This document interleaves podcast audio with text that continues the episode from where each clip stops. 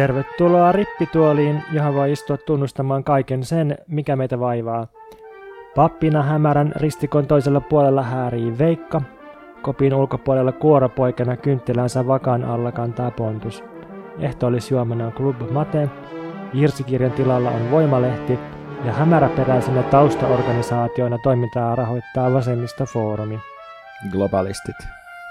Kun sä istut tämän kirkon rippituoliin, niin sä huomaat nopeasti, että nykyään ripittäytyminen toimii käänteisesti, tai ainakin molempiin suuntiin. Ei ole enää niin, että pääasiana olisi se, että sä ripittäydyt papille, vaan nyt pappi alkaa ripittäytyä sulle. Ja sen lisäksi, että ristikon toiselta puolelta kuuluu tunnustuksellista puhetta, niin myös kuoropoika työntää päänsä rippikoppiin ja alkaa tunnustaa henkilökohtaisia heikkouksia. Pian sinne koppiin sun kanssa tunkee myös kanttori, siivooja, joukko turisteja ja satunnaisia ihmisiä kadulta. Nykyaikainen ripittäytyminen on sitä, että kaikki avautuu toisilleen lakkaamatta sosiaalisessa mediassa, tavallisessa mediassa, työssä ja kasvokkain, ja me koetaan tarvetta ripittäytyä ikään kuin spontaanisti, vaikka oikeasti tunnustamisen velvollisuus on juurrutettu meihin UK-puolelta.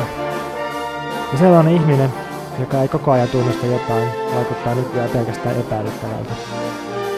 Mun pitäisi ehkä kutsua sua jatkossa nimellä Pontus Jarinpoika Purokuru. Me ollaan nyt saatu oma faija-hahmo. Ei tänään on maanantai ja Jari Sarasvuo on tunnustanut suuren rakkautensa ö, enemmän ehkä Pontukselle, mutkin mainittiin tässä hänen Yle Puheen uudessa ohjelmassaan, mutta kun kuuntelin sitä, niin tuntui vähän niin kuin siltä, että katsoisi sitä ö, Svedu ja Edu sketsiä, joka on tota Sasha Remlingin ja Edu Kehäkettusen tekemä versiointi siitä, kun Sauli Niinistö ja Sipe Santapukki kohtaa erittäin kiusallisessa haastattelutilanteessa.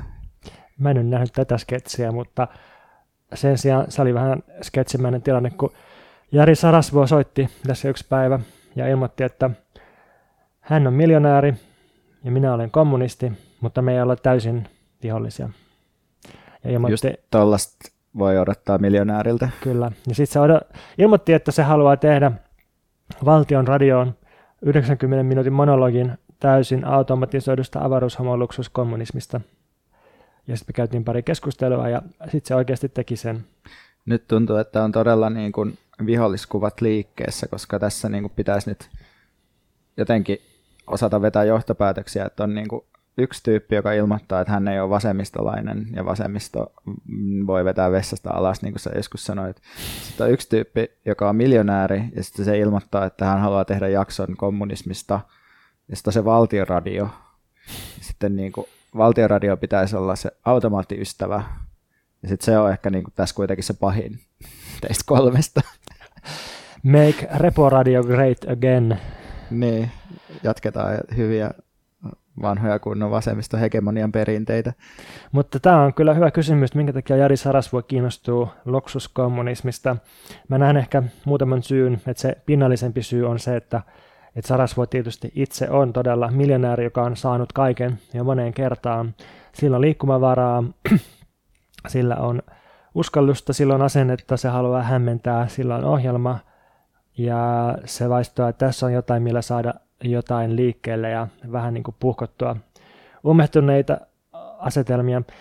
Mutta sitten se syvempi syy on se, että mä ihan oikeasti uskon, että jotkut sellaiset niin sanotut kapitalistit tai niin kuin sijoittajat tai yrittäjät, suuryrittäjät, niin että jotkut sellaiset ihan oikeasti ymmärtää tosi terveesti kapitalismin muutoksia, koska niiden on pakko, koska muuten ne ei pysyisi bisneksessä, ellei ne oikeasti ymmärtää sitä. Ja mä oon kyllä tosi pitkään pitänyt Jari Sarasvuote ja Björn Valruussia esimerkkinä tällaisista tavallaan pääoman edustajista, joilla sitten kuitenkin on kykyä niin kuin todella nähdä, että, että missä mennään. Ja, ja niin kuin, nämä on sellaisia hahmoja, että jostakin asioista, monistakin asioista mä olen eri mieltä niiden kanssa, mutta sitten yllättävän monista myös samaa mieltä.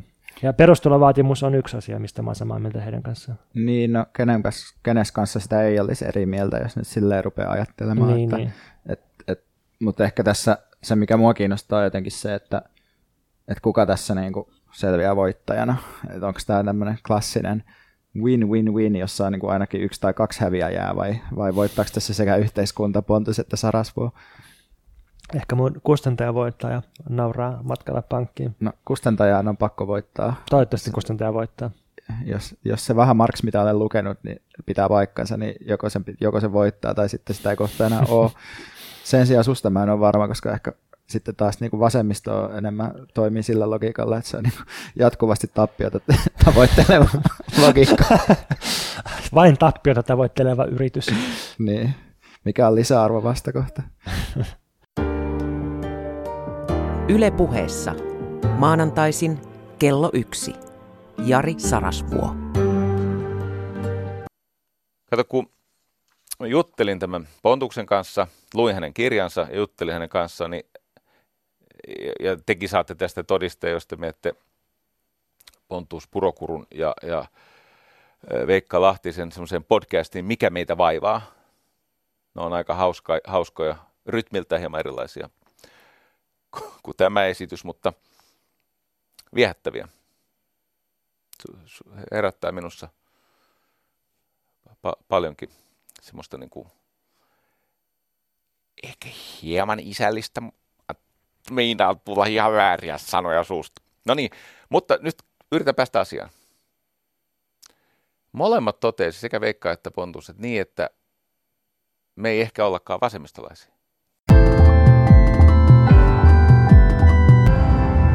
Mitä jos mä haluaisinkin pitää sen? Sitten me varmaan pidetään sen. Oot sä tosissas? Täytyy päiväkirjasta tarkistaa, onks tää totta, oot sä totta. Pysty huolehtimaan edes omista sukistas. Oot sä käynyt penkoa mun huoneet? Älä vaan sano, että asun. Sä oot 15-vuotias. Sähän äijä oot. Onneksi olkoon. Ota varovasti mut, oon aiemmin tippunut. Mikäs meitä Veikka tänään vaivaa? No, meitähän vaivaa tällä kertaa sponsoroidusti rakkautta ja anarkiaa. Ei sponsoroidusti, vaan journalistisesti. Tässä on ero, Veikka. Että meillä on sponsoreita ja sitten me, me ollaan akkreditoiduttu Rakkautta ja anarkiafestareille. Me ollaan tekemässä kriittistä journalismia, ei suinkaan sponsorisopimusta. Ei todellakaan. Mä haluaisin tässä vaiheessa lähettää toiminnanjohtaja Möttölä Annalle erittäin lämpimät terveiset täällä sitä kriittisen journalistisessa hengessä tosiaan pureskellaan tätä festivaalia. Ö, osallistuimme tällä kertaa molemmat. Tämähän on ollut perinteisesti sillä, sillä että Pontus on siellä, katsoo helvetisti elokuvia, uppoutuu täydellisesti siihen maailmaan ja sitten tulee sieltä ulos erilaisena ihmisenä, mutta tänä vuonna hyppäsin kelkkaan mukaan. Viime vuonna mä katsoin 30 leffaa, toissa vuonna 28, tänä vuonna vain 22. Mä olen häpeissäni teoistani ja sanoistani ja lupaan yrittää ensi vuonna paremmin. Musta on sairasta, mutta, mutta sairaus on toisaalta, niin kuin, niin kuin Foucault meille on opettanut, niin se on vaan tällainen tota, uh, uh, kategorisoinnin tapa, jolla voidaan jotain tiettyä käyttäytymistä niin kuin kontrolloida, joten, joten sairautesi olkoon sinun. Se on sosiaalinen konstruktio. Mm, joo, ja mä huomaan, että Sarasvuon puhetta vaan niin alkaa vaikuttaa muuhun, koska mä kuunnellut sitä pitkästä aikaa nyt, kun siellä puhuttiin meistä. Mutta tota, joka tapauksessa, kun mennään meidän vaivoihin, niin tällä kertaa meidän vaivat onkin molemmilta kolme erillistä vaivaa, jotka on kolme jonkinlaista probleemaa tai oivallusta, jotka sitten eri tavoin kytkeytyy elokuviin, joita me ollaan katsottu. Ja mä voisin aloittaa. Mun ensimmäinen vaiva kautta oivallus on se, että äärioikeisto tarjoaa inklusiivisuutta. Eli äärioikeisto tarjoaa sisäänottamista. Ja tota, mä kävin siis katsomassa ö, Hölmön nuori sydän elokuvan, joka kertoo yläasteikäisistä lapsista, oppilaista, jotka eka panee, sitten ne tulee raskaiksi ja sitten ne päättää pitää lapsen eli, ja muodostaa sitten vähän niin kuin pariskunnan. Ja tota, tässä elokuvassa niin kuin lapsen hankkimisen kautta kuvataan aikuistumista ja isän kaipuuta. Tällaisia teemoja jokseenkin perinteisen tällaisen niin perhemallioletuksen kautta, että pojalla pitää olla isähahmo, sitä kautta tullaan aikuiseksi ja mieheksi ja näin poispäin. Tämä sama ohjaaja Selma Vilhunen uh, on myös ohjannut tällaisen Oscar-ehdokas lyhyt elokuvan Pitääkö mun kaikki hoitaa? Oletko nähnyt sen? En ole nähnyt. Joo, no sen voi katsoa mun ymmärtääkseni jostain YouTubesta, tai ehkä Areenasta, mä oon joskus nähnyt sen, ja siis tästä, siinä niinku, uh, nojataan aika perinteisiin perherooleihin, ja tästä voi lukea lisää verkosta kadonneesta artikkelista, niin miten konstruoidaan perhe. Mihin tämä artikkeli on kirjoitettu? Mulla oli sellainen luonnos-niminen blogi, jota mä kirjoitin, se oli siitä tosi niin kuin, vähän niin kuin yhden ajatuksen kulttuurikritiikkejä. Siellä oli kyllä tosi kovaa kamaa niin kuin, uh, Taru Sormusten herrasta elokuvasta ja kaikesta. Mun pitää ehkä joskus palauttaa ne tekstit tai ruveta jakelemaan niitä Patreonissa tai jotain. Oliko siellä myös Kung Fu Panda kakkosesta? Joo, joo. Joo. Just, se oli se teollistumisjuttu. Ja tota, mm, tämä elokuva Hölmönuori sydän oli monella tavalla niin kuin aika kliseinen nyökkäys 80-lukulaiselle tällaiselle ankeat lähiöt estetiikalle, että siinä on sellaisia ö, pitkään kestäviä lepääviä kuvia, jos kuvattiin sellaisia taloja ja sitten jotain vähän ankeita musaa, tämmöisiä niin lähiökerrosteluja. Ne toi mieleen mulle niin kuin sen Täältä tullaan elämä elokuvan, sen kasari vähän dystooppisen nuoriso, tai ehkä dystooppisen, vaan niin kuin siinä hetkessä sellaisen niin kuin, uh, naturalistisen nuorisokuvauksen, jota, jo, jolle mä itse tosi allerginen niin kuin tässä ajassa. Et, mutta tässä uh, Hölmönuori sydänelokuvassa tämä päähenkilö Lenni löytää Ville Haapasalon esittämästä vähän viinaa menevästä ja katkeroituneesta äijänköriläistä tällaisen isähahmon itselleen.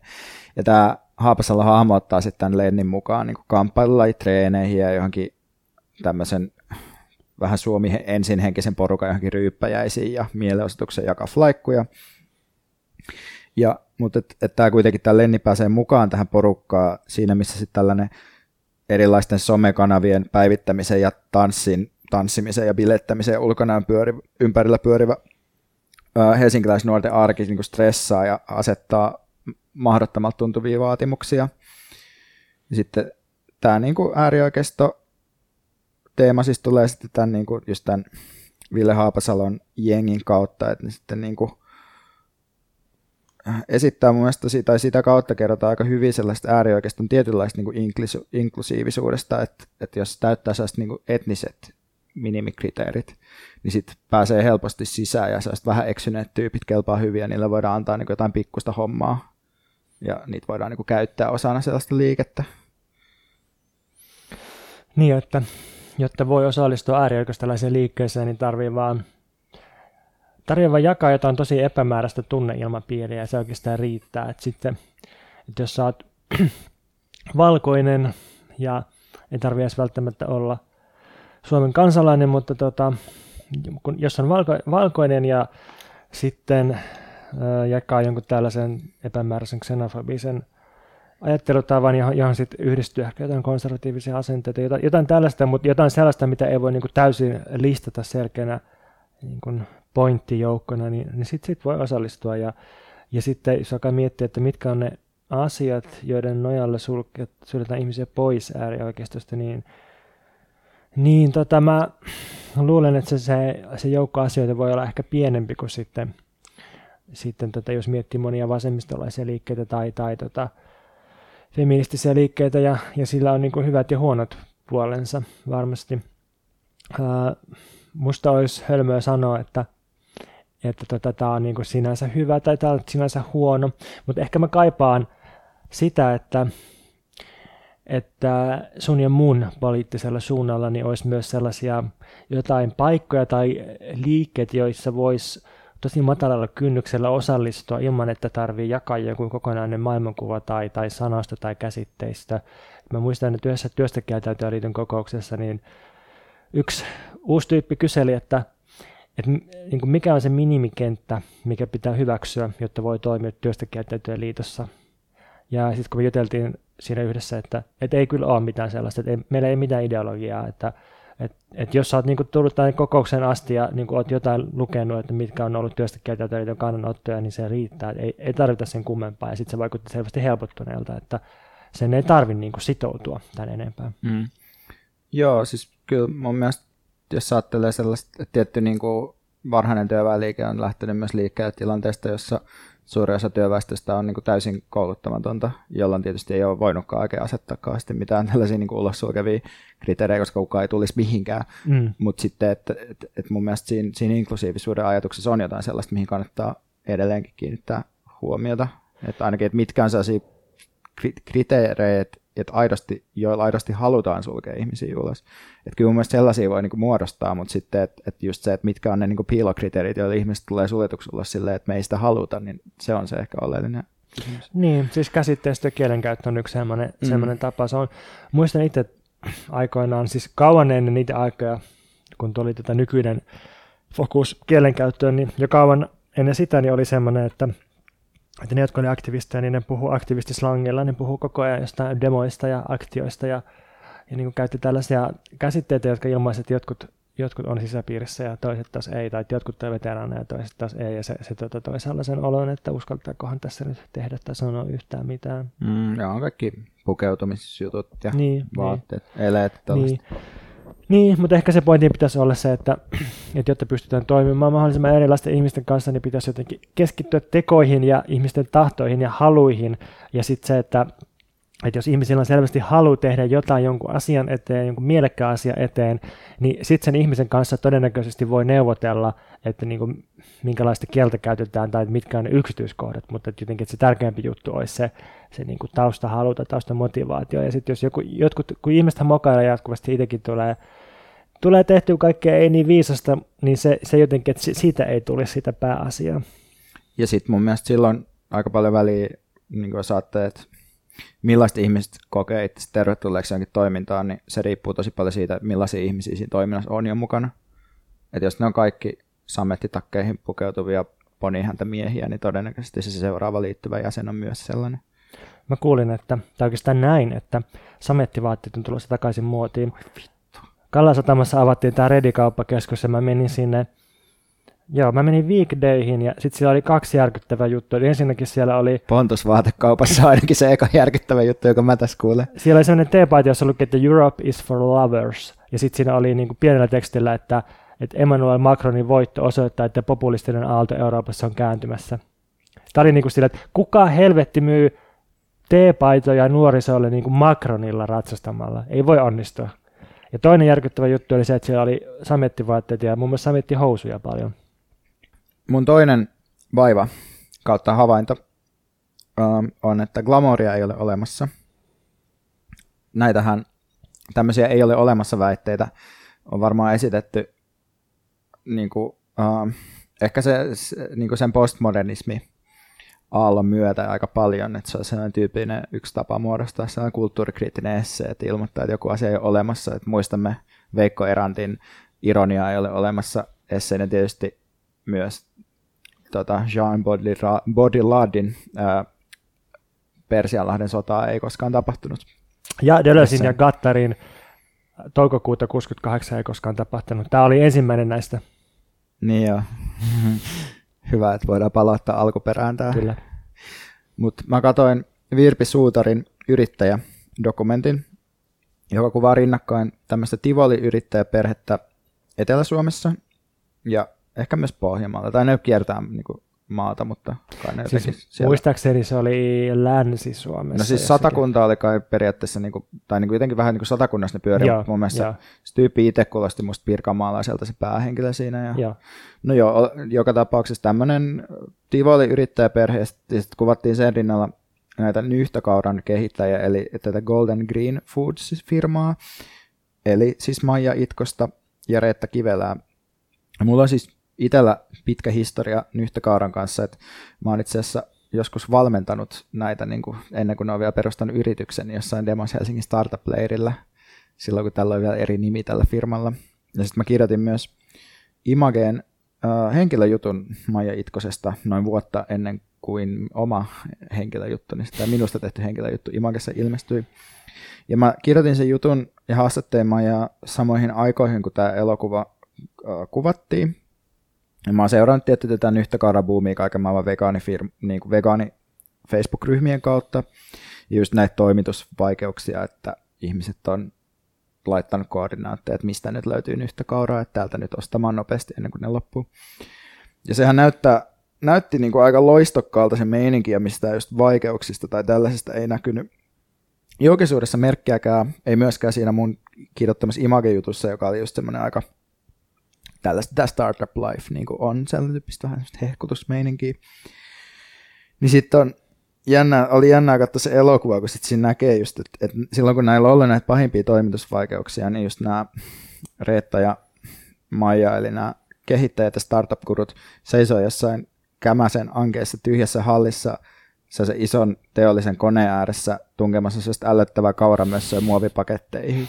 Ja sitten ne tappelee keskenään, riitelee koko ajan, sitten ne istuu sellaisissa loputtamispalavereissa, äh, safkaa jotain sellaisia kaupasta ostettuja valmissämpylöitä, välillä viettää synttäreitä yhteistä aikaa perheen kanssa, kiskoo hotellihuoneessa nopeasti sukkahousuja ja jalkaa. Ja ne elää elämää. Ja tämä elokuva rakentaa paralleelin niin kuin kahden hyvin erityyppisen yrittämisen muodon välille, eli niin kuin tivoli-yrittäjyys, joka on sellaista... Ja li- lihayrittäjyys myös siinä. Se niin totta, toinen. siinä on tämä perinneliha. Niin, no se, se on itse asiassa mun mielestä aika, niin kuin ei, ei ehkä niin oleellinen yksityiskohta, mutta on se tietty ihan hauska silleen vegaani. Niin mä näen, että siinä on tämä liha, lihan yhtäkauden. Joo, mutta... joo, vaikka niin kuin, että tietty joku teollinen lihantuotanto olisi ollut ehkä silleen vielä mm. jotenkin kiinnostavampi. Mutta siis, mutta et, et kuitenkin tavallaan erityyppisiä niin kuin yrittäjyyden muotoja, että toinen on myös niin kuin korkean osaamisen ja tällaisen niin kuin, niin kuin tosi markkinointi-intensiivisen tä, niin kuin tämän, tämän tyyppistä yrittämistä ja toinen on sitten tällaista, että pistää julisteita, mennään kaupunkiin, pyöritään vähän kativaliin, mennään seuraavaan paikkaan.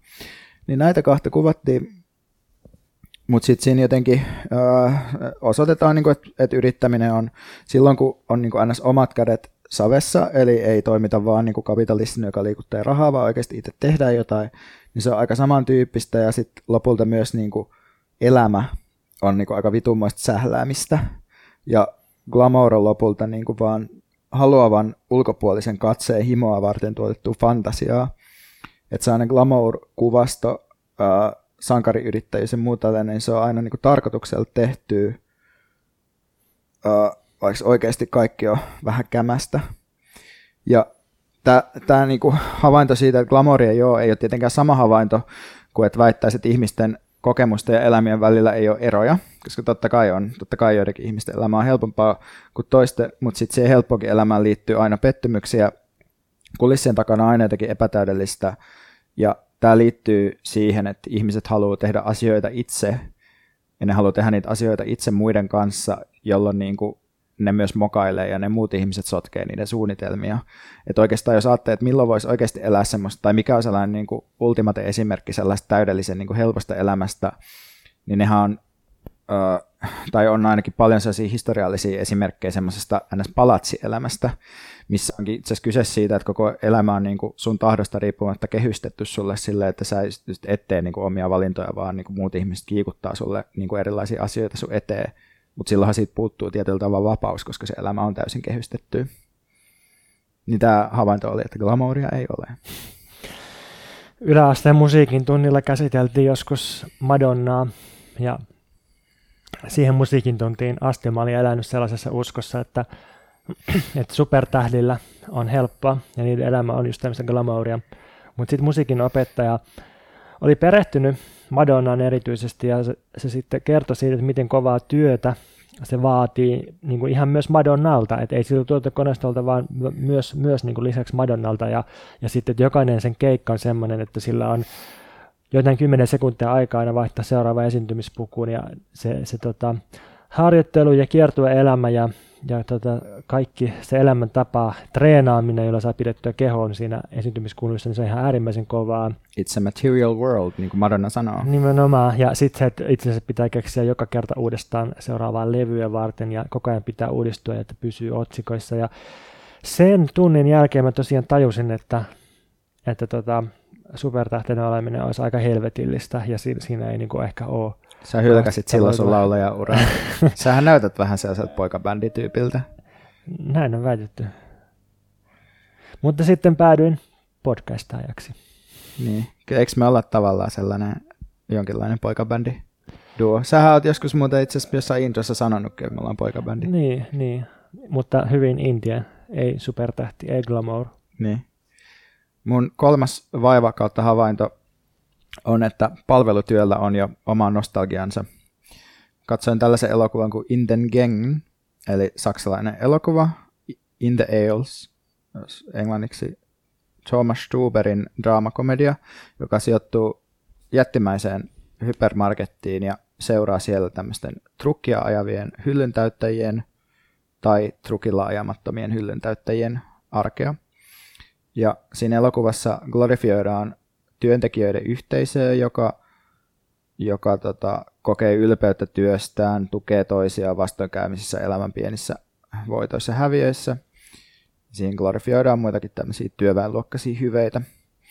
Ja niin kuin kerronnaltaan ja, ja äh, ihanteeltaan tämä elokuva asettuu jatkumoon tämän alkuperäisen The Officein, tämän britti Officein kanssa, et, joka tietysti myös jatkaa semmoista niin kuin brittiläisen niin kuin työväenluokkakuvauksen perinnettä, että kuvataan sellaista niin mundaania maailmallista arkea ja nostetaan sankareiksi tai, san, tai niin kuin glorifioidaan ihmisen elämää siinä tavallisuudessaan ilman niin kuin mitään varsinaista kummempaa yhteiskunnallista analyysiä siitä, että mihin on, miten on tultu tähän tai mihin, mihin pitäisi päästä.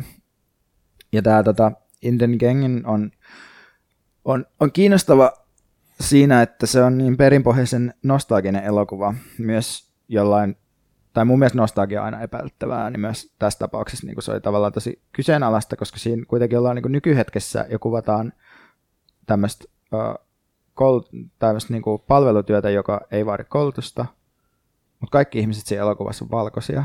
Hmm. Niin kuin myös kun se, tota, ei vaan siinä työpaikassa, vaan myös kun tämä tyyppi käy tämmöistä trukkikuskikoulutusta, niin mun mielestä sielläkin kaikki on niin kuin valkoisia. Ja siis, tää var- siis tässä voi olla myös, että mä en tavallaan osaa sijoittaa sitä niin kuin, Saksassa oikeastaan tavallaan, kun mä en tunne niin, kuin niin hyvin niitä osavaltioita ja niiden niin kuin etnistä koostumusta, että, että tavallaan että voi olla, että vaikka turkkilaisia ei ole niin paljon niin kuin kaikista paikoista jotain tällaista. Mutta siis musta se tuntuu vaan siltä, että se tuntuu jotenkin niin kuin alleviivatulta. Ja sitten siinä ei myöskään niin kuin käytä ollenkaan tietokoneita siinä elokuvassa. Ja mun mielestä se niin kuin kuvaa jotenkin todellisuutta, jota ei ole olemassa ja ei ole ehkä koskaan ollutkaan. Ja siinä mielessä sitä voisi sitä myyttiä, mikä se esittää, voisi luonnehtia jopa niin kuin äärioikeistolaiseksi, tällaista niin kuin myyttisen menneisyyden glorifioinniksi. Et, et, et Suomessakin on niin kuin tällaisia, niin kuin on ne leffat, ne varasto, mm. leffat ykkönen ja kakkonen ja muista öö, sitten kanssa toi tota, nousukausi elokuva ja mm. muita tällaisia niin kuin, työväenluokkaa ulkopuolelta ylentämällä alentavia ää, ku, niin kuin elokuvia, joissa jotenkin ei niin kuin muistella enää niin kuin ihanaa tehdastyötä, vaan glorifioidaan niin kuin palveluammatteja sellaiselta ajalta, jolla niitä ei ollut vielä korruptoitu siirtolaisilla ja tietotyöllä. Et tietenkin niin kuin mäkin olen ollut varastoon duunissa, niin kyllähän siellä sillä käytetään aika paljon niin kuin tietokoneita ja nykyään tietty kaikilla on taskus älypuhelimet, minne puuhaa kaikkea erilaista, osittain työhön liittyvää, osittain ei. Mutta just, että et tuntuu, että, tällä, niinku, et palvelutyölläkin on, on jo joku tällainen myyttinen niinku, parempi menneisyys. Niin, että olisi naurettavaa ihan noiden jotenkin maataloustyöt, että se, se ei ole niin kaukana ja meillä ei ole mitään kokemusta siitä, mutta sitten että palvelutyö ja mm. tehdastyö on semmoista, että niitä voidaan katsella mm. nostalgisesti. Mä en ole nähnyt tätä elokuvaa, mutta mulle tuli tästä mieleen... Se on siis aika hyvä leffa. Okei, okay, okay, niin että suosittelet kuitenkin. Joo, vai? siis Joo. mulla oli vaan niin kuin tietty, käytin sitä niin kuin tangenttina tiettyyn pointtiin, mutta leffana se oli musta hyvä. Joo, mutta tästä sun kuvauksesta tuli mieleen se Ysärin lopun The Office Space, leffa. Oletko nähnyt? Onko se se joku konttorirotat vai? Ei kun se ei ole se. En mä, en mä ehkä tiedä sitä. Olisikohan se ollut suomeksi konttorirotat? En ole ihan varma. Voin tarkistaa. Joo. Joo. Mut kerro vaan. Tarkista tässä välissä. Tätä ei leikata pois. Joo, konttorirotat. Joo. Joo. Okei, okay, no mutta siis se, oli, se on ihan loistava komedia toimistoelämän, toimistotyön järjettömyydestä ja siitä, miten David Graeber nykyään kutsuu hevon paskaduuniksi, siis täysin tarpeettomia ja tylsiä, tyhjänpäiväisiä työtehtäviä.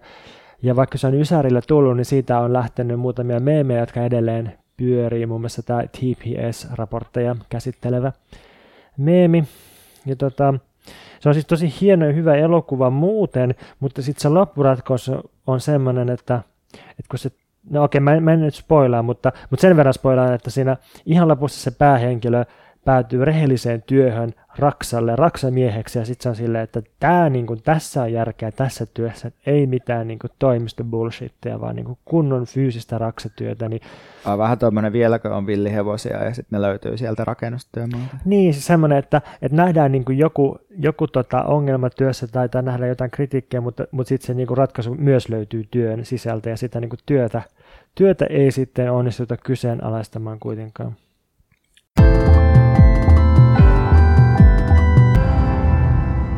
Ensimmäinen elokuva, jonka mä haluaisin nostaa ääret asta esiin, on Game Girls-niminen dokkari. Sä et siis etene pointtia vaan elokuvien nimien kautta. Säkin teet niin. Ja mulla oli ensin pointti. Oliko? Mun se oli otsikkona aina. Mä sanoin ensin mun, mun oivalluksen. Se oli vain näin näistä. Mä olin, nyt mä olin menossa pointtiin.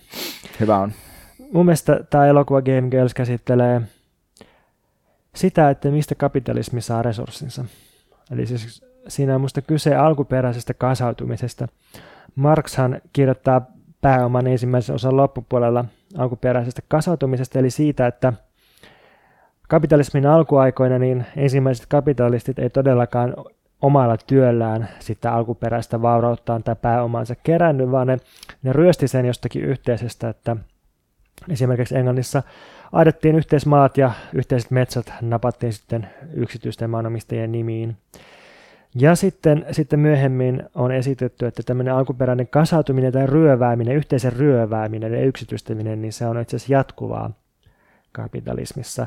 Ja nyt tämä Game Girls, niin se kuvaa Skid Rowta, joka on Los Angelesin kodittomien ja jengien asuttama kaupungin osa, jos nyt voi puhua asuttamisesta. Ja Skid Rowssa siis, äh, siellä elää kaduilla ihmisiä, jotka tässä elokuvassa puhuu elämästään pelinä, johon kuuluu huslaaminen, huumeet ja seksityö. Välillä sitten poliisi tyhjentää kadut painepesureilla ja vie ihmisiä poliisiasemalle. Ja tämä elokuva on pohjimmiltaan rakkaustarina, joka kertoo Skid Rowsta ja semmoisesta lesbobarista Terry ja Tiana. Ja tämä pari yrittää hankkia sitten oman asunnon ja päästä pois tuolta kulmilta. Mutta mulle oli järkytys tavallaan katsoa tätä, koska mä oon nähnyt niin monta kertaa nämä samat paikat ja samat kielenkäytöt ja samat hahmot jotenkin paketoituna viihdeteollisuuden paketoimina peleissä ja elokuvissa ja musiikissa ja niin edelleen. Ja sitten kun näkee jonkun dokkarin tuolta, niin se tajuaa, että, ei, että nämä ihmiset niin oikeasti, nämä elää tätä elämää joka päivä. Että tämä, niin kuin, että tämä ei ole fiktiota, vaan, vaan on niin kuin joku todellinen alue ja todelliset ihmiset, joista sitten niin sanottu luova kapitalismi viihdeteollisuuksina sitten yksityistä ja kiskoo ne resurssinsa ja siis vähävaltaisten ihmisten resurssit imuroidaan niiltä ja työnnetään pääoman koneistoon ja sitten näille Skid Rown asunnottomille ei todellakaan makseta siitä, että niitä jotain kielenkäyttöä tai, tai niin kuin siis niiden ulkonäköä, niiden slangia ja, ja tyyliä, niin sitten, sitten käytetään. Ja tämä nyt jotenkin tuntuu olevan mulle semmoinen tosi selkeä esimerkki siitä, että, että kapitalismi ylipäänsä toimii tälle, että se imee, imee resurssit jostain ja ja sitten ne ihmiset, joilta se resurssit on imetty, niin ne ihmiset sitten pestään kadulta ja, ja sitten samalla tosiaan tehdään voittoa niiden tuottamalla raaka-aineella. Niin, toi on ihan hauska just esimerkki, tai jotenkin se, että, että just toi, että ne ihmiset edelleen elää niin kuin tälleen mm. joka päivä, että, että just, että sitten ei ole käynyt vaikka niin, että sitten kun menee käymään se skidoon, niin se on niin kuin tavallaan samat tyypit, mutta nyt niillä on silleen kultaiset veitset, koska ne on saanut niin paljon massia siitä, että, että niistä on tullut kulttuurisesti niin keskeisiä, että miten sellaisen jotenkin kulttuurisen niin kuin arvonnousu voi kuitenkin silleen ottaa pois tai tavallaan, että, että, että ne rahat voi niin kuin ohjata eri paikkaa. Mm. Että se ei itsenä, itsessään, niin kuin, tai että se ei, ei niin kuin automaattisesti jotenkin se, että sun kielestä tulee cooli, niin se ei tarkoita, että sulla tulee niin kuin penni hyrrää. Niin, ja tämä ehkä myös selittää sitä vihamielisyyttä, mitä jossain Berliinissä tai Barcelonassa koetaan turisteja ja matkailuteollisuutta kohtaan, koska siis matkailuteollisuus tekee just sitä, että, että ne hyödyntää jonkun alueen ilmapiiriä, josta se matkailuteollisuus ei maksa yhtään mitään ja sitten tekee voittoa sillä. Niin, sitä voi aina ruveta kirjoittaa sellaisia niin kuin eettisen turismin oppaita, joita sitten jotkut sellaiset tota, vähän niin kuin luokkatietoiset hipsterit voisit lukea, että mistä kannattaa ostaa mitäkin ja ostaa vain tällaisia niin kuin osta vain squatista ruokasi. Paitsi, että se olisi ehkä just huono ohje. Enemmän just silleen, että asu hotellissa ja osta niin. mäkkäristä ruokasi. Vähänkö ne berliiniläiset vihais, jos, jos tota, tulisi matkaopas, jossa lukisi, että osta squatista ruokasi. Niin, että käy, käy jossain kansankeittiössä, että sieltä saa autenttisen ruokakokemuksen. Toinen huomio näistä ääretään elokuvista liittyy myös yllättäen kapitalismiin. Sulla liittyy kaikki kapitalismiin, Välillä, koska ka- kapitalismi liittyy kaikkeen. Välillä on tämmöisiä päiviä. Generation Wealth on valokuvaaja Lauren Greenfieldin tekemä dokkari. Ja se on, se on tavallaan tuon Greenfieldin oma elämänkerta, mutta sitten se on myös rikkaiden ja julkisten övereiden elämäntapojen esittelyä. Ja siinä nyt näytetään vaikka kiinalainen rahamies, joka teetti itselleen kopion valkoisesta talosta sillä tavalla, että valkoisen talon ikkunasta näkyy Mount Rushmore, eli tämä vuori, johon on veistetty Jenkkien presidenttien kasvoja. Ja sitten siinä on tällaisia hahmoja kuin entinen pornotähti ja sikaria poltteleva Heads-rahaston entinen johtaja. Ja eka kun mä katsoin tätä dokkaria, niin se vaikutti vähän moralistiselta, että sen sanoma vaikutti olevan, että pöyristellään nyt tällaista kauheata kulutusta yhdessä ja tällaista maallista mainion ja rahan tavoittelua ja sitten se rakenteellinen analyysi oli aika laimeeta ja vähän olin jo hylkäämässä koko leffa, mutta, mutta sitten mä tajusin, että oikeastaan tässä, tässä niin ei ole se rikkauden tavoittelu ytimessä tässä leffassa, vaan, vaan tämä Generation Wealth kuvaa sitä, että, että miten kapitalismi levittää kaikkialle sellaista toimintatapaa, missä niin perimmäinen periaate on lisääminen pelkän lisäämisen vuoksi. Eli, eli kapitalismi ei tarkoita ainoastaan sitä, että meidän pitää toimia sen eteen, että jonkun, joko meidän tai jonkun muun pääoma lisääntyisi vaan lisääntymisen takia, vaan se tarkoittaa sitä, että, että lisäämisen pakko meillä ihan jokaisella elämäalueella, että me pitää tehdä enemmän töitä, vaan sen takia, että me tehtäisiin enemmän töitä. Meidän pitää parantaa meidän ulkonäköä vaan sen takia, että me voitaisiin olla paremman näköisiä ja jotenkin ehkä jollekin niin sanotulle parisuhde markkinoille mennä sitten menestymään paremmin. Ja meidän pitäisi optimoida suorituskykyä ja kerätä enemmän tavaraa ja haalia enemmän kokemuksia. Ja, ja näillä esitetään kaikkia perusteluita, mutta se perimmäinen syy tuntuu aina olevan se, että, että koska enemmän on paremmin ja lisää ja lisää.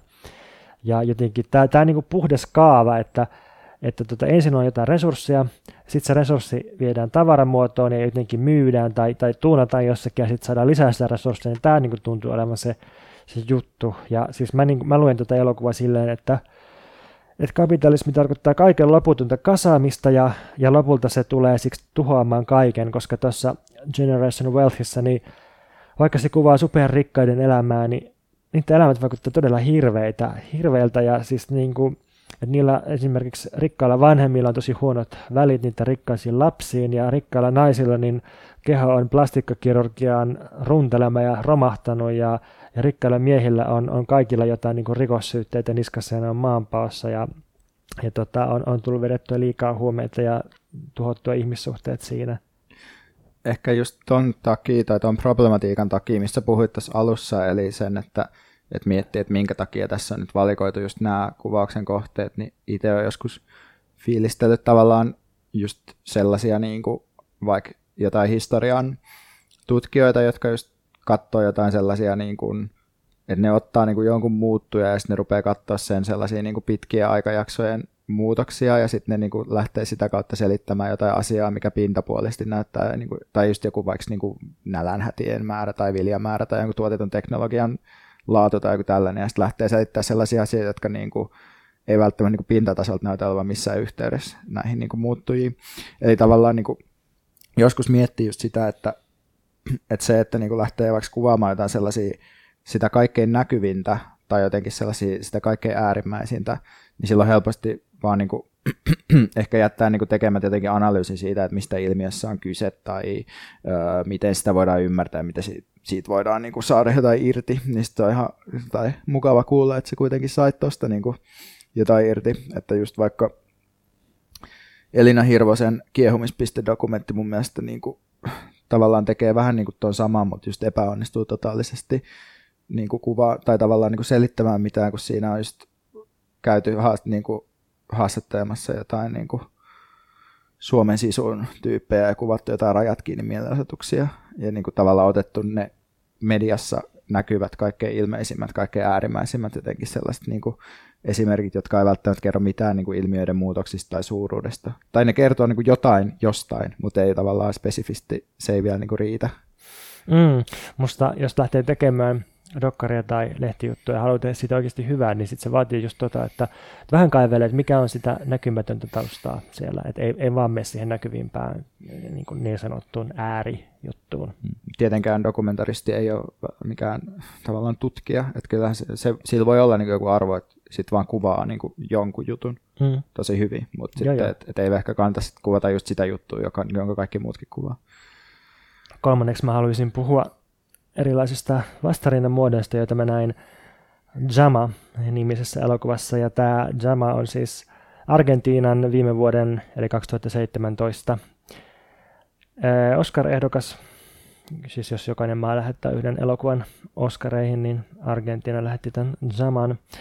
Ja tämä elokuva on siis periodi elokuva 1700-luvulta tämmöinen siirtomaaherra, espanjalainen Don Diego de Chama, odottaa siirtoa parempaan paikkaan jossain Paraguain perähikiellä.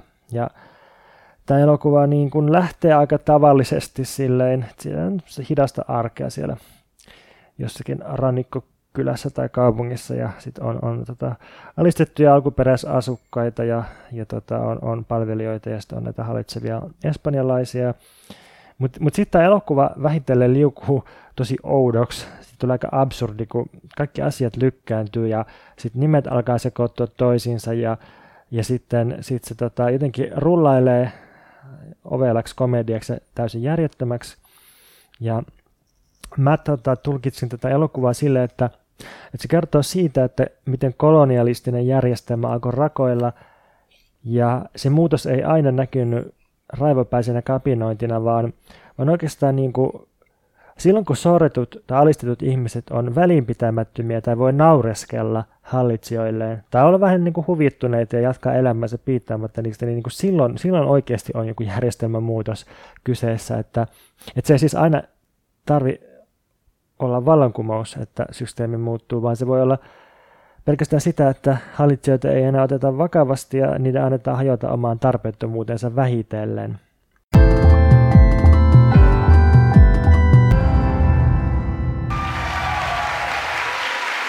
My view of democratic socialism builds on the success of many other countries around the world who have done a far better job than we have in protecting the needs of their working families, their elderly citizens, their children, their sick, and their poor.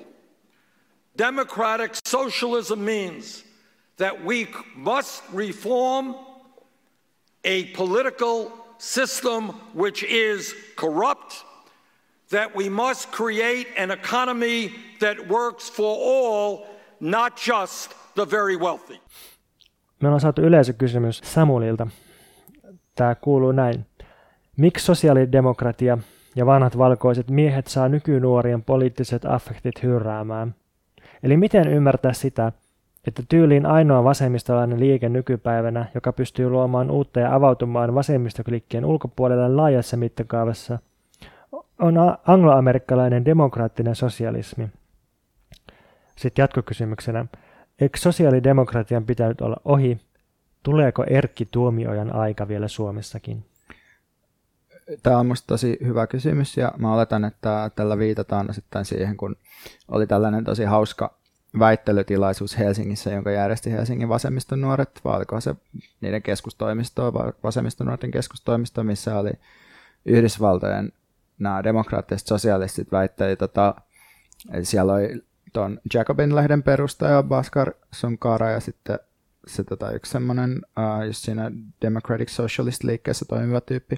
Oliko se Matt Groening? Joo, just se. Ja sitten ne väittää tota Liberan uh, toiminnanjohtaja Mikko Kiesiläistä ja, ja kansanedustaja Juhana Vartijasta vastaan. Tosi hauska tilaisuus, mutta mä oon niinku miettinyt vähän tätä samaa juttua ja meidän on pitänyt puhua aika pitkään just tästä demokraattisesta sosialismista, koska siinä niinku just hämmentää ehkä vähän se, että tuntuu, että se on jotenkin sellaista niin kuin kierrätettyä kelaa, missä jotenkin ei ole ehkä tehty mitään niin kuin uutta yhteiskunnallista analyysiä tai mietitty mitään tuotannon, tuotannon muutoksia tai organisoitumisen muutoksia, vaan otettu tavallaan sama sapluuna ja sitten niin kuin lätätään se uudelleen niin kuin Yhdysvaltojen kartan päälle. Mutta Mutta jos miettii nyt, koska tässä mun mielestä tässä kysymyksessä, kun puhutaan näistä vanhat, vanhoista valkoisista miehistä, niin varmaan just Corbyn ja, ja Sanderson, nämä niin kuin arkkityyppiesimerkit tästä, niin mä uskon, että tässä on kyse siitä, että, että on niin kuin kaipuu ja niin kuin välitön tarve uudelle yhteiskuntajärjestykselle, mutta samaan aikaan ihmiset haluaa turvallisuutta ja kaipaa turvallisuutta, koska olot tuntuu epävarmoilta. Ja että tämmöiset sedät ja isukit tarjoaa sitä, miten mä kuvailin Demos Helsingin yhteiskuntavisioita silloin, kun mä oon siellä töissä, eli tämmöinen non-threatening social change, eli niin kuin yhteiskunnallista muutosta, joka ei uhkaa ketään mm. varsinaisesti. Et muutos pelottaa aina ihmisten enemmistöä, ellei olottaa jotain niin kuin ihan hirveetä että et se pelko on jotenkin, ja tämä ei ehkä ole mikään ylihistoriainen totuus myöskään, että voi olla, että jonain aikoina ollaan niin avoimemmin menossa kohti uutta, mutta ainakin tässä ajassa tuntuu, että, että, että se pelätään, että mennään hallitsemattomasti päin seinää ja niin kuin huonosta vielä huonompaa, ja tämän takia tämmöiset Sandersin ja Corbynin kaltaiset vanhat ketut luo turvaa, koska tietää, että niillä on pitkä poliittinen menneisyys, että ne ei ole vain tyhjäpäisiä idealisteja, jotka ajaa niin kuin kännissä meidät suoraan niin kuin sillalta alas. Vaan, ja sille, että ne ei ole myöskään silleen niin kuin nuoria tyyppejä, että nuoret ei usein tavallaan tajua omaa tai, omaa tai ehkä tässä tapauksessa myöskään ihmiskunnan kuolevaisuutta, vaan ne voi niin kuin, tehdä tavallaan vähän niin kuin mitä vaan, ainakin tässä tällaisessa niin kuin pelokkaassa, pelokkaassa näkökulmasta nähtynä nuoret on pelottavia, ja nämä tyypit edustaa jonkinlaista vastuuta. Niin, eikä kovin moni enää halua ainakaan puhua vallankumouksesta. Ja musta se on tosi ymmärrettävää, että jos monella on vaikka hauras terveys tai, tai tota, tosi paljon hävittäviä asioita, niin sitten tota, ei paljon tee mieli vallankumousta, koska vallankumouksessa on, on tota, melkoisia riskejä ja uhkia hävitä sitten sekin vähän mitä on. Ja t- tässä mielessä tämmöinen demokraattinen sosialismi kuulostaa järkevältä.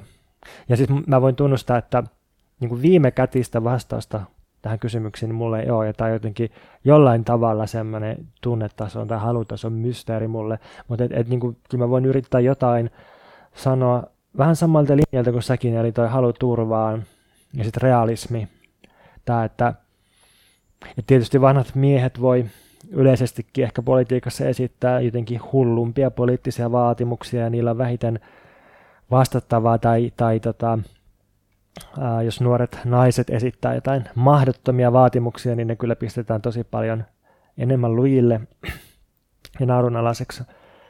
Verrattuna sitten Corbynin ja Sandersin kaltaisiin vanhoihin miehiin. Ja, ja sitten tähän realismiin ehkä liittyy sekin, että sitten Corbynilla ja Sandersilla on sellaisia ohjelmia, että ne voi osoittaa todella olemassa olevia Pohjoismaita ja sitten sanoa, että, että katsokaa, että Ruotsissa ja Suomessa ja Tanskassa niin moni näistä tavoitteista on jo toteutettu ja ne on ihan vauraita maita, että ei me olla mitään niin propelihattuja, että siinä on niin tuo, tuo mm. realismi sitten.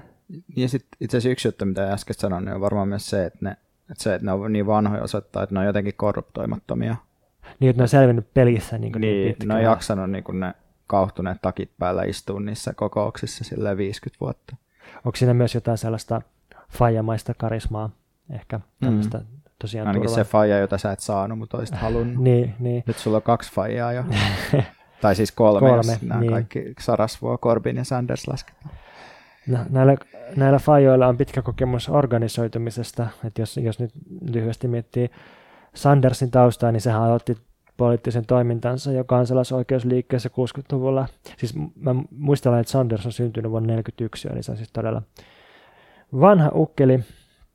Ja se on tosiaan vetänyt poliittisia kampanjoita eri vuosikymmeninä ja ajanut terveydenhuoltoa, vanhempainvapaita, maksutonta korkeakoulutusta, työpaikkademokratiaa ja niin edelleen. Ja sitten se on toiminut tosi pitkään par- ensin parlamentin alahuoneessa ja sitten senaatissa. Ja vastaavasti Jeremy Corbynilla, niin sillä oli nuorena tämmöinen lattarimatkustelun ja, ja mielenosoittelun vaihe. Ja, ja sitten se on tosi pitkän ajan AY-aktiivi ja on myös organisoinut sodanvastaisia mielenosoituksia. Ja, ja sitten sit tietysti, kun se on ollut kansanedustajana, niin se on tunnettu siitä, että se on ollut todella niin kuin opposition oppositiossa ja vetänyt semmoista kapionoivaa linjaa. Niin kyllä mä luulen, että tämäkin, tämä on, sitten, sitten ollut se juttu, mikä on auttanut niitä oikeasti nousemaan kohti valtaa. Että niillä on niin kuin tosi pitkän ajan kokemus ja resurssit siitä käytännön poliittisesta työstä.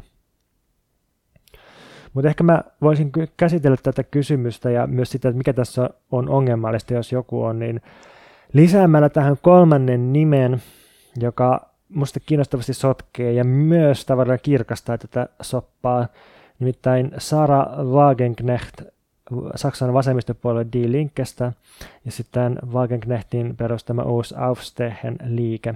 Onko tämä tuttu sulle?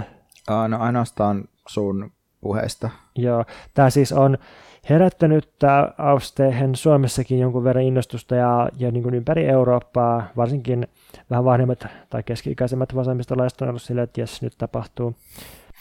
En marche, niin kuin ranskalainen sanoisi. niin, ja tämä nimi tarkoittaa, sillä on tämän suuntaisia merkityksiä, siis Aufstehen tarkoittaa suomeksi kirjaimellisesti mun ymmärtääkseni ylösnousemista, ja sitten jos se nyt kääntää niin kuin merkitykseltään tai käsitteeltään, niin se tarkoittaisi varmaan jotenkin niin kuin kapinaa tai niin kuin uprising, kansannousu.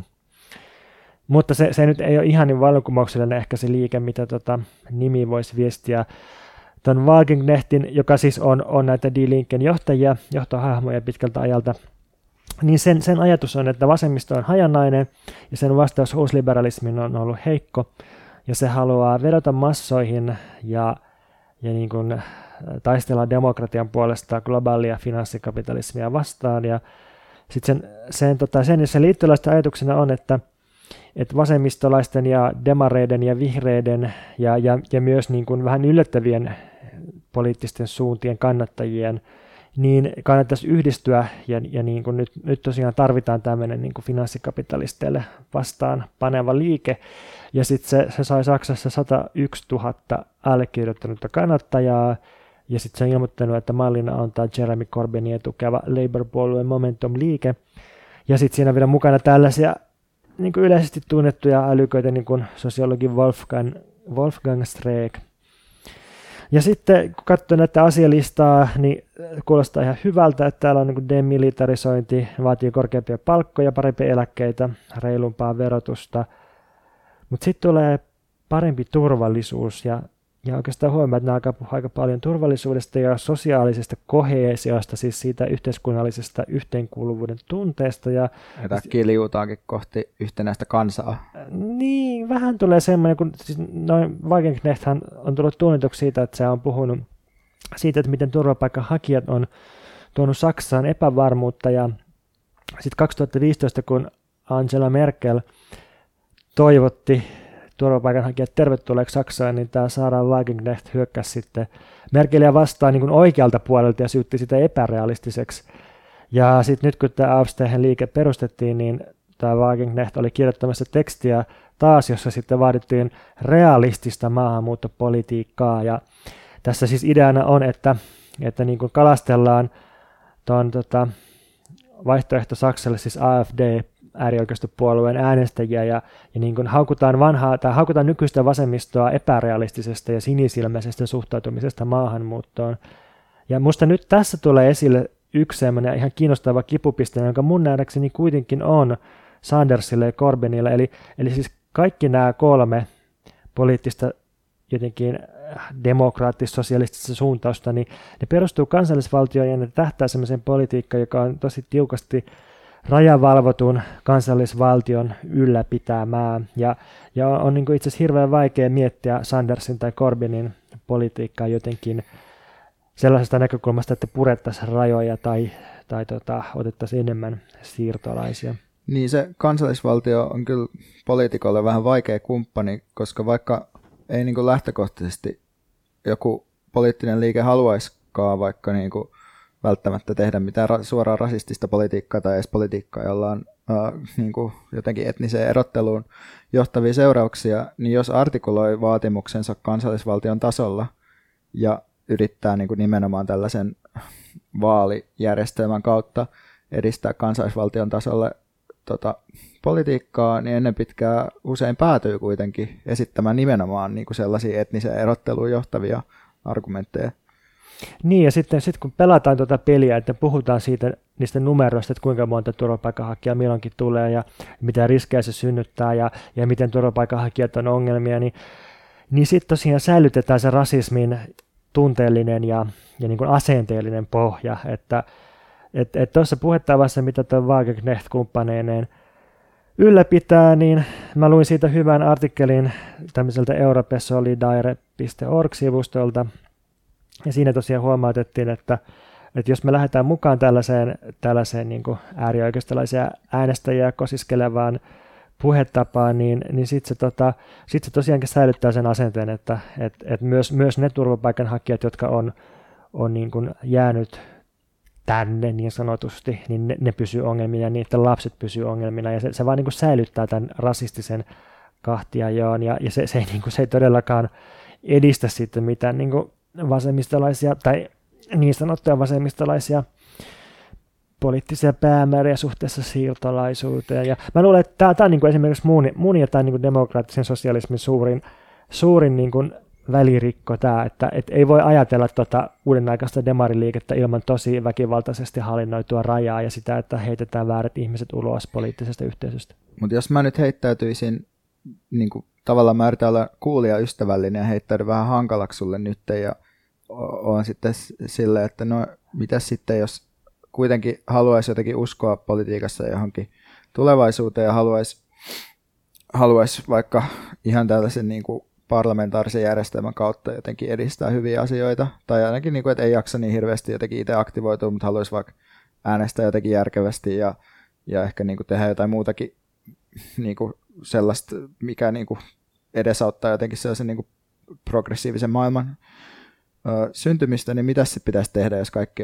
tämmöinenkin on ihan paskaa, tämmöinen demokraattinen sosialismi? En mä sanoisi, että se on ihan paskaa. Ehkä vaan sitä, että, että on semmoinen aihe, tämä siirtolaisuus, josta kannattaa pitää niin kuin todella kovaa painetta omien siellä yllä, että, että jos niin kuin monet muut asiat on ihan hyvässä hoidossa näissä liikkeissä, niin siirtolaisuus on kyllä semmoinen, että sitä pitää painostaa. Ja, ja tota, siis, että jos katsoo Sandersin toimintaa viimeisen 15 vuoden aikana, niin Wikipediasta löytyy, että vuonna 2007 Sanders auttoi ää, niin kuin torppaamaan tällaisen lakiuudistuksen, joka olisi tuonut aika ison äh, siirtolaisuusuudistuksen Amerikkaan, koska tota, siis Sandersin peruste oli, oli siihen, että, että tämä niin kuin, äh, väliaikaisten työläisten tai niitä tukeva ohjelma, niin, niin se olisi niin kuin painanut amerikkalaisten työntekijöiden palkkoja alas. Eli, eli siis niin vanha kunnon AY-vasemmista rasistinen peruste. Mutta sitten myöhemmin Sanders on, on sitten tukenut sellaisia lakihankkeita, joissa tota, ollaan pyritty niin kuin, tarjoaman kansalaisuus paperittomille siirtolaisille. Mä kyllä luulen, että tämä, liittyy myös siihen niin, kuin, niin sanottujen omien paineisiin, jotka, joita sitten on kohdistettu sitä vastaan. Eli, eli mä vaan siis haluan, haluan niin sanoa, että tämä on sellainen asia, josta, josta niin kuin on, on niin kuin käytävä vääntö, josta, jossa niin kuin voi voittaa tai, tai hävitä. Ja siis Hyvä. siis en mä ehkä tällaisilta liikkeeltä mitään niin kuin avaruushamoluksus kommunistista vallankumousta odota, mutta, mutta, mutta niin kuin en mä haluaisi odottaa myöskään tällaista – vanhan rasistisen demari hyvinvointivaltion jatkoa.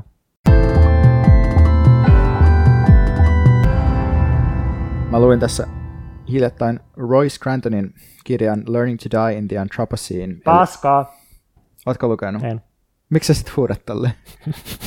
Se on mun ennakkofiilis tästä kirjasta. Mä yritän opetella puhumaan kirjasta, jota en ole lukenut, ja tämä on mun no, näkemys tästä heti kirjasta. meni kuule metsää, koska mä luulen, että sä tykkäisit ainakin siitä asiasta, missä siinä, siinä siis käsitellään tosi monia teemoja, just yksi on se, että väkivalta toimii yllättävän hyvin silloin, kun yritetään ajaa tavoitteita. No mä oon tästä kyllä täysin eri mieltä. Oho.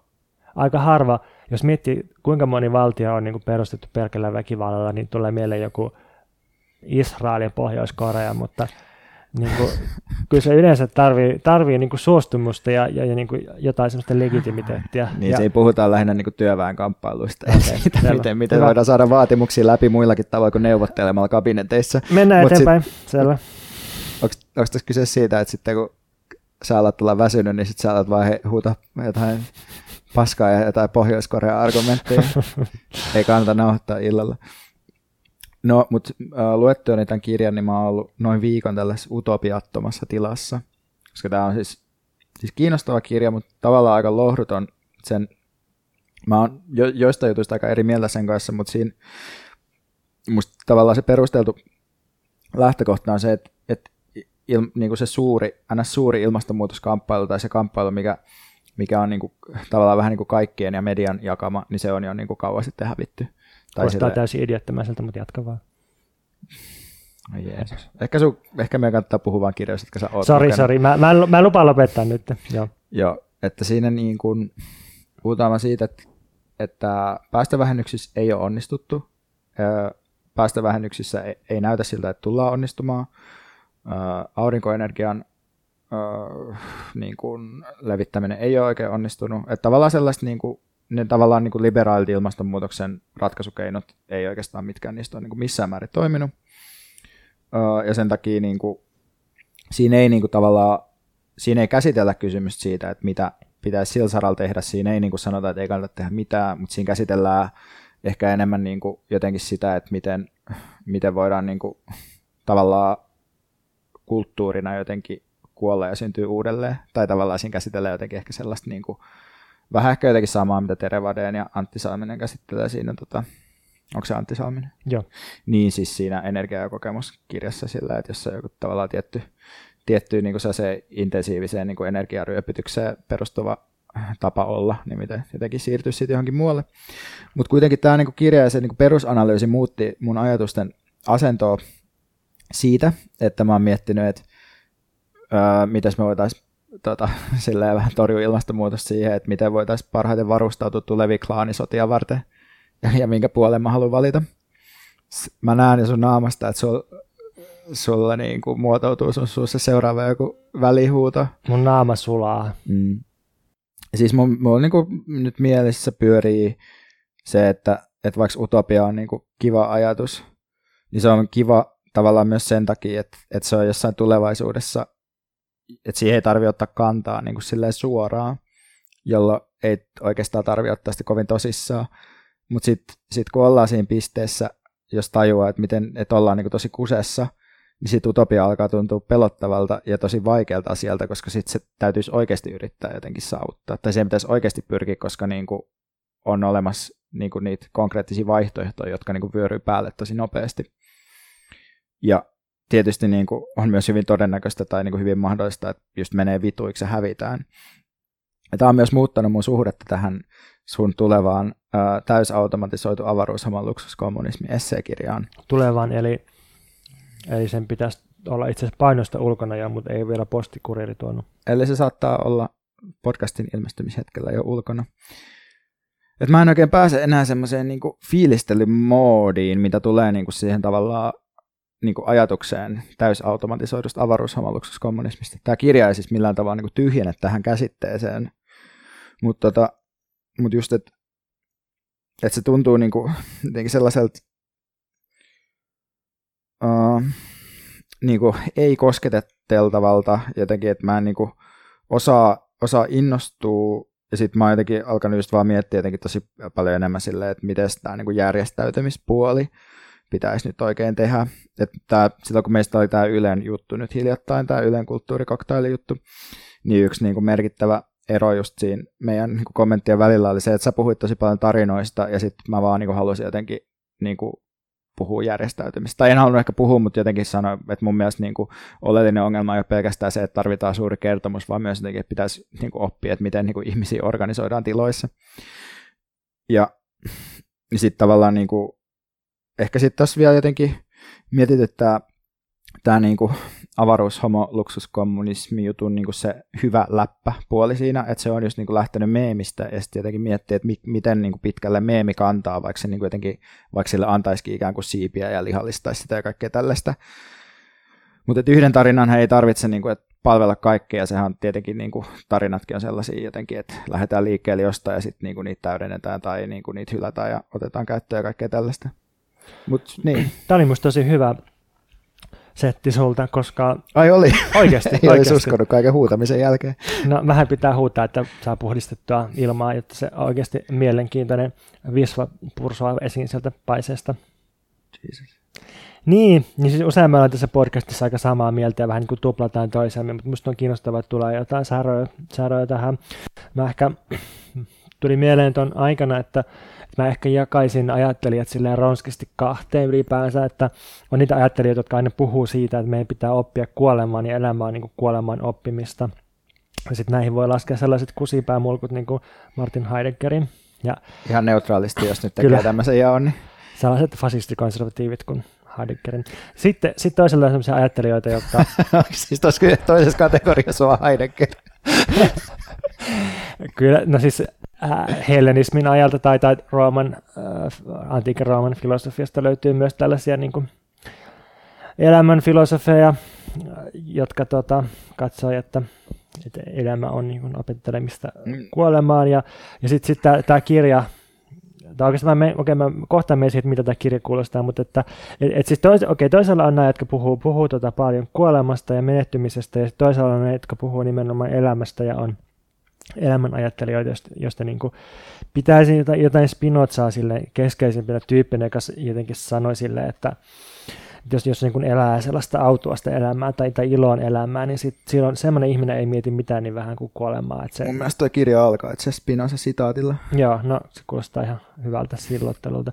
Mutta joka tapauksessa mä, mä niin kuin näen jotain tämmöistä jakoa myös tässä antroposeeni- ja ilmastonmuutoskeskustelussa, että on niitä, jotka on silleen, että että niin kuin joka päivä pöyristyy entistä enemmän, että nyt on entistä enemmän mikromuovia ja niin kuin totaalinen tuho on vähän lähempänä tai se täyskatastrofi ja Kleinin ihan nurkan takana.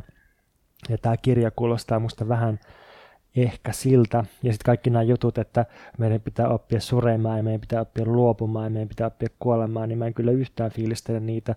Koska mä mietin ja ihmettelen ja kyseenalaistan sen, että mikä ihme on se poliittinen anti, jota näillä on. Että mitä, niin kuin, mitä mielekästä poliittista me voidaan näistä ottaa. Mun nähdäkseni ne on vain reaktiivisia ja sitten sit se toinen puoli tässä antroposeenikeskustelussa, niin se ehkä näkyy tässä tässä tätä luksuskommunismi tai, tai tätä akselerationismi tai, tai erilaisissa skifisuuntauksissa sit se, että, että, niin kuin, että myönnetään, myönnetään se, missä ollaan totta kai, mutta sitten nähdään, että, että, tota, että niin kuin jokainen minuutti tulevaisuudessa niin me voidaan kuitenkin jollain tavalla vaikuttaa siihen, että ei tule mitään yhtä sellaista hetkeä, jossa todettaisiin, että nyt on kärsitty tappia ja nyt ollaan hävitty.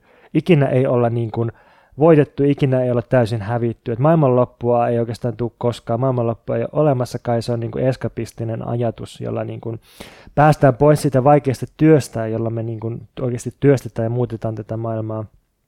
Ja tota, mulle tämä avaruushomo luksuskommunismi, niin kuin, se on just tätä tällaista, että, että pyritään niin kuin, ottamaan nykyisyydestä jotain niitä vapauttavia ja hyviä kehityskulkuja, koska eihän kaikki ole niin kuin, pelkkää apokalypsia ja, ja niin kuin totaalista tuhoa, vaan on myös hyviä asioita, niin kuin automatisaatio ja se, että siellä täällä on pieniä taskuja, joissa voi elää ikään kuin perustelun turviin. Mutta nämä vaan pitäisi ottaa jotenkin vakavasti ja sitten myöntää ja kiihdyttää ja yleistää kaikkialle. Ja sitten siitä me niin päästäisiin tässä jutussa eteenpäin. Et se, se on niin se mun, mm. mun väite. Ja sitten sit toi, toi puhe järjestäytymisestä, niin, niin mä näen, että, että jotta me voidaan järjestäytyä, niin me tarvitaan se tunteellinen ja, ja niin kuin haluihin vetoava motivaatio, ja silloin me tarvitaan niitä tarinoita, ja mä en usko, että on tapahtunut järjestäytymistä ilman näitä tarinoita. Tai jos me ajatellaan jotain, tai niin kuin ihan ottaa mikä tahansa esimerkki, voidaan ottaa antropologien tutkimut eristäytyneet heimoyhteiskunnat, että ne niin kuin pysyy kasansa nimenomaan tarinoilla ja mytologialla ja rituaaleilla, ja sitten jos me mietitään jotain vanhaa työväenliikettä, niin nimenomaan se organisoitu sen tarinan ympärille, että työläisten täytyy itse vapauttaa itsensä, koska kukaan muu ei tule tekemään sitä. Ja edelleen musta tuntuu, että et, et, et liberaaleilla, jotka puhuu teknologisesta edistyksestä, tai sitten äärioikeistilla, jotka puhuu sivilisaatioista, niin ei niillä ole mitään ongelmia käyttää tarinoita organisoitumisen välineenä. Niin, mun mielestä tavallaan niin se organisoitumiskysymys on ehkä silleen yksi kysymys monien kysymysten joukossa, mutta tavallaan että se on myös mun mielestä kysymys, jota helposti myös vältellään tavallaan silleen, että silloinkin kun vaikka olisikin niin kuin tarinoita, niin se silti ehkä unohtuu. Mutta mun mielestä ehkä jos ajattelee vielä tota niinku, ö, ajatusta niinku kuolemisesta, niin mun mielestä on niinku eri tapoja ajatella kuolemaa, että mun mielestä niinku tavallaan sellaista, sellaista, joka on sellaista niinku, ö, ikään kuin ku, pelkästään niinku kuoleman äärelle jotenkin niinku jähmettymistä ja sellaista tavallaan niinku tämänpuoleisen elämän niinku hylkäämistä, missä jotenkin eletään silleen, kuolemaa kohti ja otetaan sitten kuolemasta jotenkin se elämän sisältö. Mutta sitten on myös sellaista ajattelua, missä, missä tavallaan niin sen kuoleman idea on jotenkin nimenomaan niin uudelleen syntyminen ja jotenkin niin tavallaan toimimattomien käytäntöjen hylkääminen ja jotenkin uudeksi tuleminen sitä kautta. Eli mun mielestä noin kaksi on niin tosi eri asioita tietyllä tavalla. Roger Griffin, ehkä tunnetuin fasismin tutkija, niin määritti fasismin just sitä, että siinä on kysymys jonkun suuren uudelleen syntymisestä kuoleman kautta. Tämä alkaa huolestuttavasti tosiaan kuulostaa siltä. Niin, Fasismihan on nimenomaan se, se niin kuin äärimmäinen kuolemankultti. Niin, mutta siis ehkä mun mielestä, tai musta tässä liikutaan koko, ehkä tässä keskustelussa just vähän niin kuin ehkä liian jotenkin silleen, tai ehkä just sellaisella tasolla, että otetaan jotain niin kuin käsitteitä, mitä on sen kirjan nimessä, ja sitten jotenkin niistä käsin niin kuin todetaan silleen, että se on ehkä vähän niin kuin fasismi kallella, koska Joo. tavallaan, että jos ajattelee jotain vaikka työväen liikettä, niin siinäkin voi tietyllä tavalla ajatella, että siinä niin kuin, että kyllähän tavallaan kaikki niin kuin jotenkin vallankumous, kaikki uudistaminen, siinä on aina kyse tavallaan siitä, että jotenkin murskataan joku tietty elämänmuoto, joka todetaan jotenkin kestämättömäksi tai todetaan niin kuin rajoittavaksi tai jotain tällaista.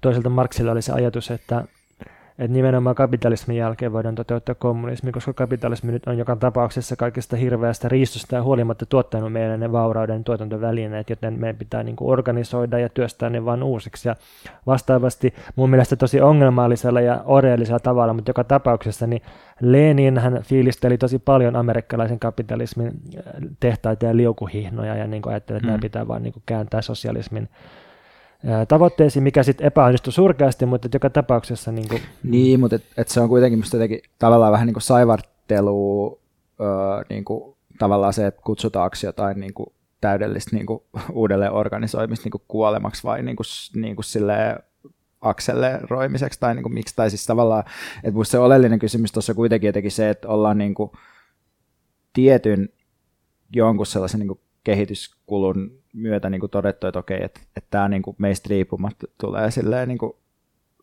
niin kuin kehittämään itsensä silleen päin seinää, tai silleen, että, että jos ajatellaan niin kuin fossiilikapitalismia, niin sen, niin kuin se on tavallaan tuhonnut oman jatkuvuutensa ehdot oman sisäisen logiikallaan, ja sitten ja sit se täytyy, ja sitten toi kirja musta tavallaan käsittelee enemmän niin kuin ehkä sitä, että mitä se, tai että se käsittelee sitä, että mitä se tarkoittaa jotenkin niin kuin inhimillisen kokemuksen tasolla tietyllä tavalla, tai ehkä jotenkin sitä, että miten, niin kuin, että miten voi valmistautua tavallaan sellaiseen, niin kuin, sellaiseen niin kuin ehtojen uudelleenjärjestymiseen. Mutta musta tuntuu, että meidän kannattaa jatkaa tätä keskustelua silleen, että sä luet sen kirjan ja sitten otetaan uusiksi. Ja sitten mä voin huudella sulle jotain silleen, että, että me himaa. Tehdään näin.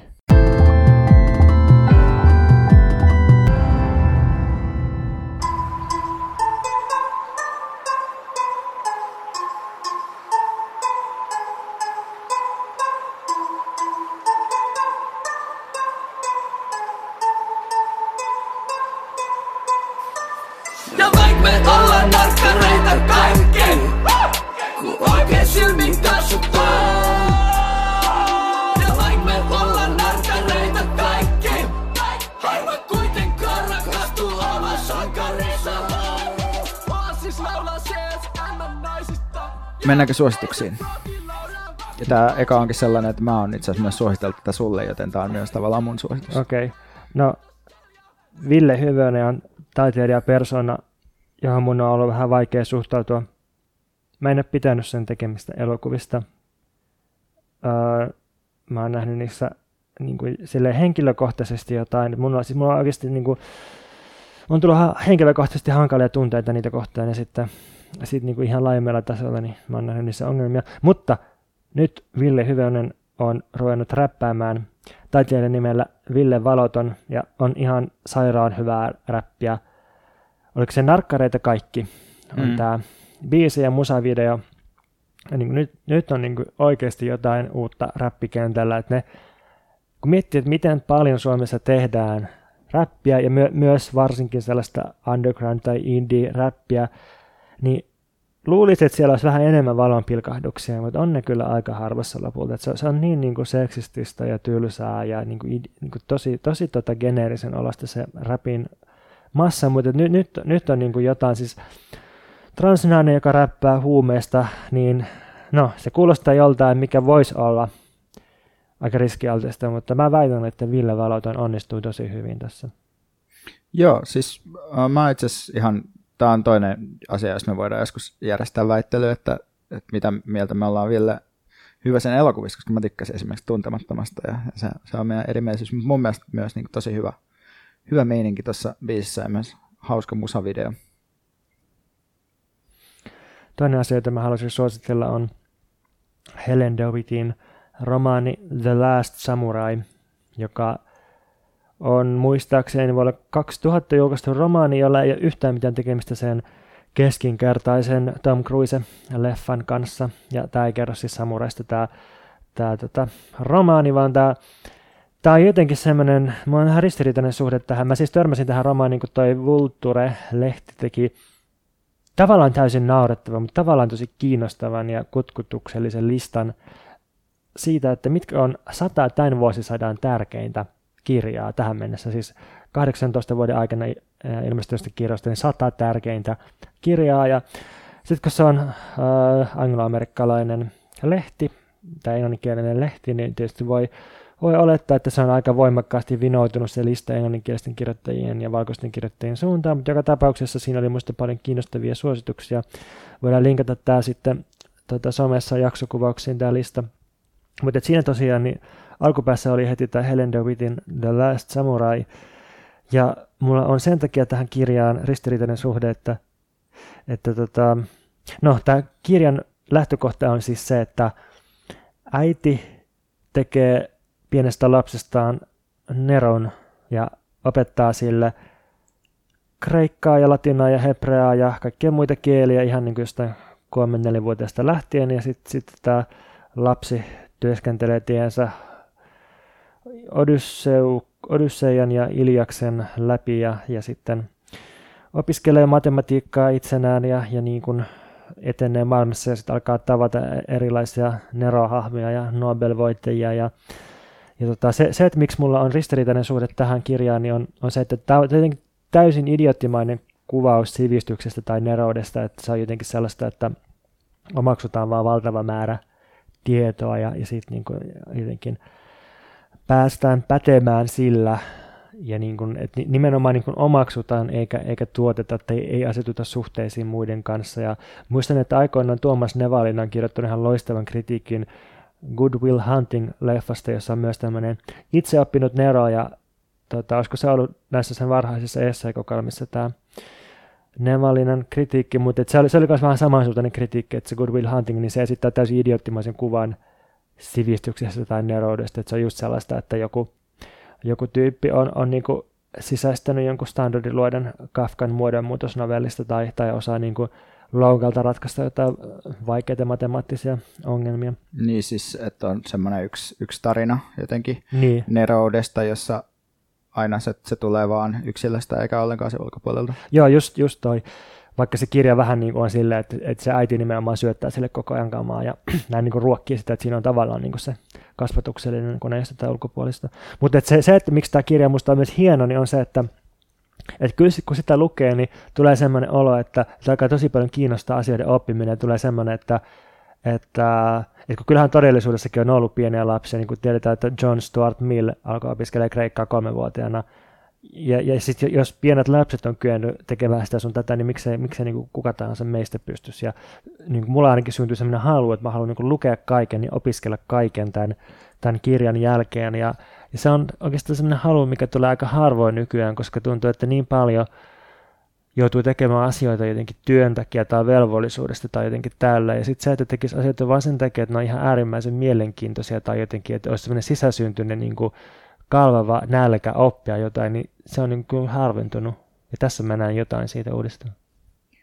Mä haluaisin suositella vaan tota, tämmöistä räppihommaa kanssa. Adikian biisiä Koskematon ja sitä musavideo, jonka on ohjannut Ina Mikkola. Siinä on monta fiittiä.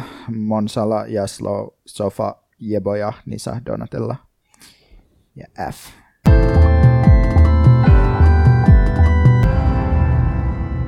Sitten viimeisenä suosituksena suositellaan tietenkin tutustumaan meidän Patreon-sivuun osoitteessa patreon.com kautta Mika meitä vaivaa. Eli siellä voi äh, tukemalla meitä pienellä kuukausimaksulla päästä käsiksi meidän uutiskirjeeseen ja lisäksi kuunnella myös meidän bonusjaksoja. uusin bonusjakso, joka ilmestyy nyt, käsittelee muun muassa mikropolitiikkaa, mitä se on, miten esimerkiksi perussuomalaisia voidaan ymmärtää sen kautta paremmin. Ja sen lisäksi vastataan kysymykseen, että suunnitellaanko minä ja Pontus puheluja ennen kuin me soitetaan ne.